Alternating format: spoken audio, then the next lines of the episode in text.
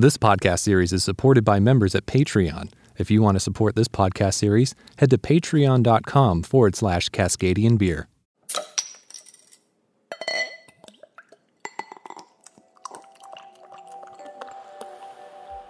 The revitalization of a struggling neighborhood can create opportunities for many. The opening of a brewery can play a strong part in this rejuvenation process.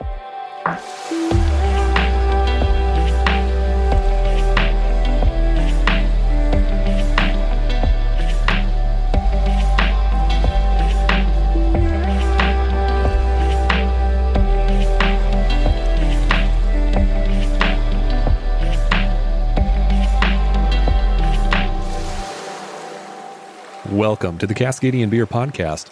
My name's Aaron and I'm a Cascadian. I have a background in radio and television broadcasting.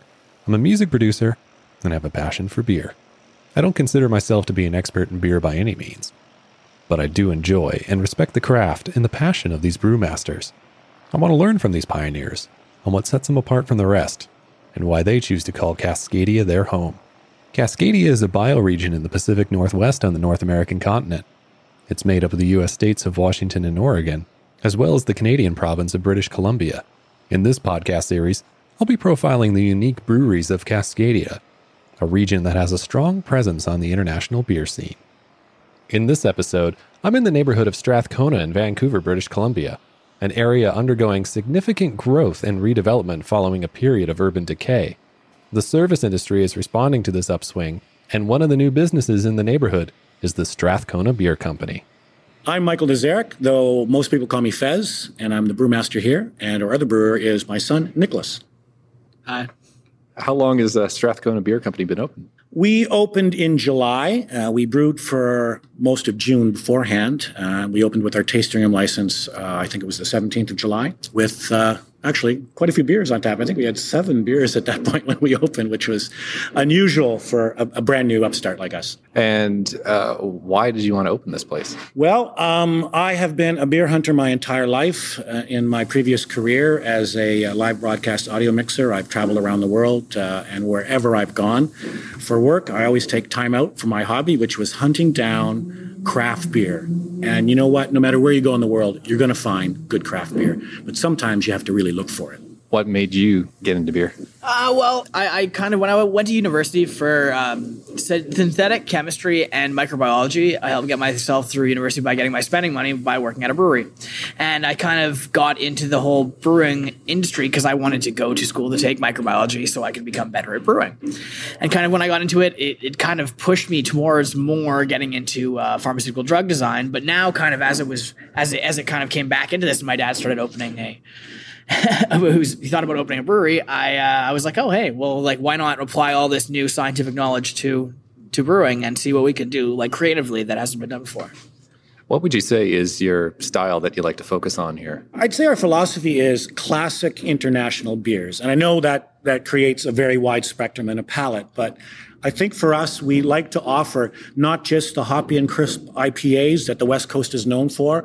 We'd like to offer a whole range of beers, especially because where we've opened here, I feel we have clientele and the neighborhood, uh, the locals that come in here are growing with us and learning about beer as we go. Because a lot of them aren't necessarily, you know, beer geeks or craft beer aficionados to start with, but they're getting into it and they're enjoying our beers. And now we're, we're doing darker things and some uh, more interesting Belgian styles. And people seem to be really enjoying it. When you think of Vancouver, this is this is a neighborhood with kind of a uh, a different kind of past to what uh, the, when people think of Vancouver. This is kind of the this, we're we're in the downtown east side. So, what made you want to f- focus on opening up in this area and in this neighborhood in particular? Well, two of our partners were born and raised in this neighborhood, so there was a connection there. And actually, when we found this space, it, the whole vision kind of really came together and clicked. It is a beautiful building.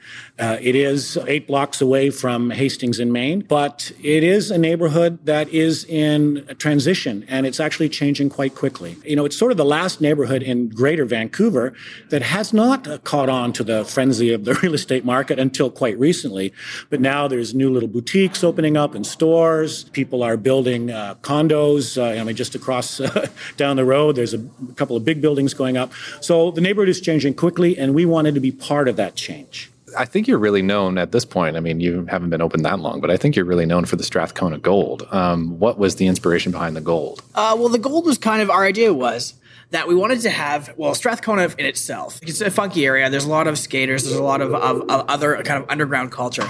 And, and a lot of our, our, well, a couple of our, our investors and a couple of our, our workers here kind of grew up here. So we, we were getting back into that old kind of skater mentality. So we have our 40 ounce and we are trying to figure something that was craft.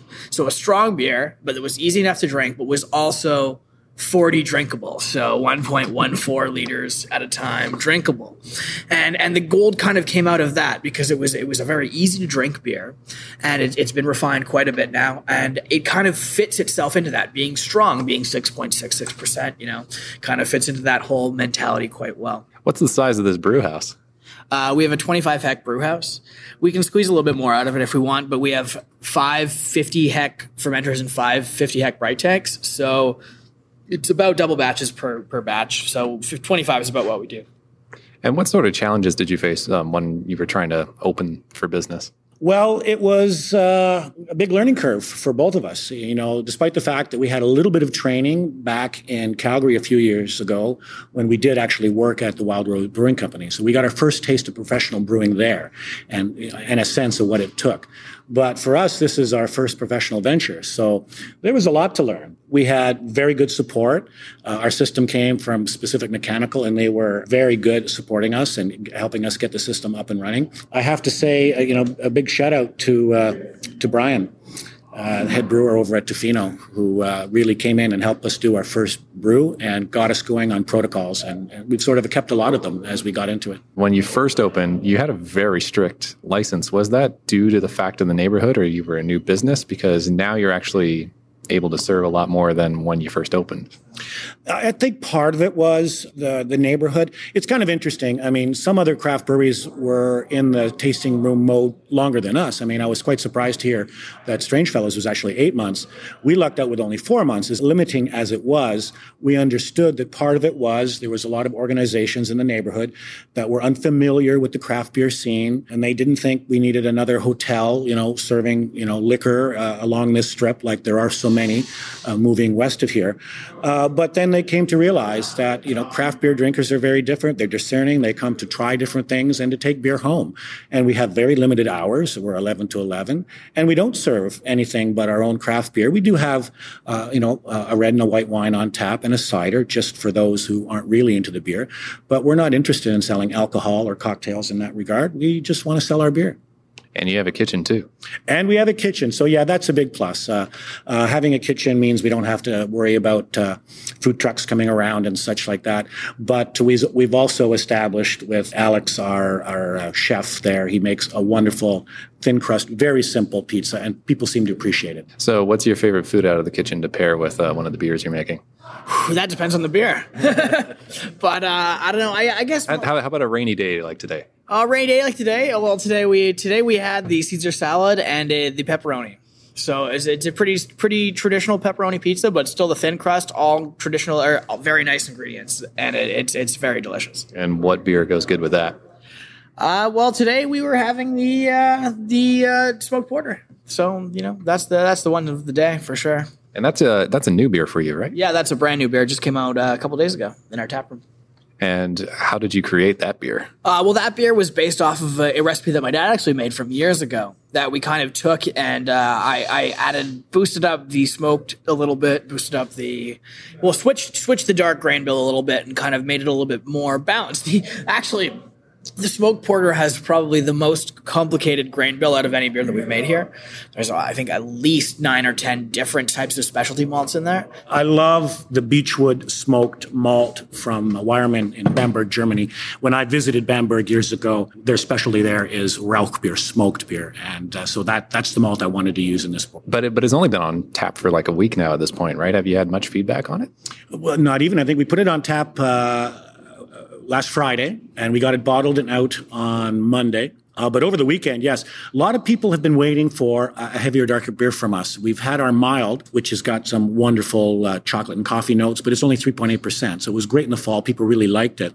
But as the cold weather came, and especially the cold weather we've had, people want, you know, something more like a stout or a porter. So it seemed like a lot of people were waiting for this beer, and it's been selling quite well in in the in the first week it's been on for sure. And you have a Belgian double at the moment too, right? Again, like what what's the story behind creating that beer? Uh, well, we wanted to make a beer for the Christmas season that was kind of, you know, the traditional winter warmer. So a little bit stronger alcohol, a little bit, you know, a little bit more flavor than your typical beer. But we wanted also it to not be your traditional Christmas beer because you kind of put yourself into one place when you make a Christmas beer. Uh, so, so we we, we we decided the double because you know we wanted to go in the traditional kind of classic method of designing beer. So uh, on the on on the vein of, of our gold, the double was kind of the next logical step, and uh, so we made it. We, we wished it turned out a little bit darker, but you know things happen, and, and it turned out really well. So you know like rum, raisin, you know plum, kind of like those those kind of like those those very very slightly caramelized sugar flavors and and it really turned out really really well uh, 7.4% so a little bit stronger than your typical double but you know it's still very very nice beer so you've been bottling here, like you have a bottling line here, right? Yes. Um, where does where do those bottles go? Like how far is the reach at the moment? Well, pretty much we're still within the general Vancouver uh, area. I think as far out as you know maybe Pitt Meadows and Langley, and you know further out in, in the valley there. We're starting to get across to North Vancouver. I think we're more than 40 private liquor stores around the city at this point is carrying us. We're working on a deal with the public liquor stores as well. I know we're, we're allowed, you know, a certain number within a 10 kilometer radius of our brewery, but we're sort of looking beyond that. And we'd like to be able to, in, in you know, certainly this year, be able to, uh, get further inland in terms of the province. And uh, we also, uh, I think we have stock up in Whistler as well. There's a number of accounts up there too. So we're only, what, six, seven months old, but uh, we're growing quickly. Is there a beer uh, that you have on your mind that you just haven't had a chance to make yet? Ooh, that's a loaded question. I have a lot. Uh, well, there's a couple things that are that are in the uh, in the old in the old doc, but uh, I can't I can't quite say them yet. You know, they're they're they're they're for next year. But look forward to some interesting, very interesting, deconstructed cocktails.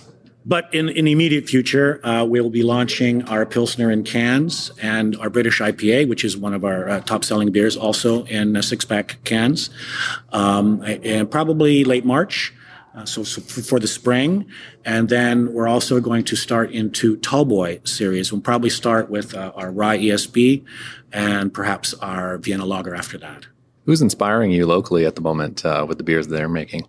Oh, there's there's quite a few people. I, have really been enjoying the Twin Sail, uh, the Twin Sails pale ales that have been coming out in their tall cans. They're really good, uh, as well as juice, yeah, the, the Dat Juice. That's that's, that's a, a great nice one. Beer, yeah. uh, before that, the, their Simcoe pale ale was great. Uh, as far as as other beers go, I would say the the Four Winds Brettanomyces IPA. That's that's a classic, just like a, like well, an instant new age classic. It's it's a great one. There's a lot of people doing great things. Um, another one for the in the summer, not right now, and I think they're not making it now, but Strange Fellows Guardian White IPA, oh. fantastic, fantastic beer. One of the best examples of really well done dry hopping that you can get in the city, for sure. And Powell Street, you know, I got to give hats off to David Bowkett there because he makes some amazing beers, and he's got a great barrel series going on, and they're expanding right now too. So I mean, their their tasting room is going to be a little more comfortable and a little bigger. Wait, wait to see what you can see from them. Wait till you can till you can see what you can see from them because they, they have a bunch of beer, beer and bales right now that is just can, looks fantastic, and we know we're not going to be able to see it for another year, so you never know. But you know where we are, it's so close. I mean, we walk over to Luppolo and try. Uh, you know, they're fairly new and open, so they've got some interesting beers there. Their saison is already got a bit of a reputation. Uh, I love going over to Callister because, of course, you've always got the four different breweries there. You know, they're small, but they've got different things happening all the time. And looking forward to Andina opening up uh, in the next month or two, just beyond Powell Street there. So there's there's lots in our neighborhood. Yeah, and I think Powell Street is your closest neighbor in terms of distance, right? Yeah. Yeah, just a quick walk over the bridge, and we're there. And if somebody was wanting to kind of go down the same path as you guys, what advice uh, would you be able to give them? Well, do your homework, find someone with very deep pockets, and remember that uh, there's a lot more uh, of science to brewing and not just the art of brewing.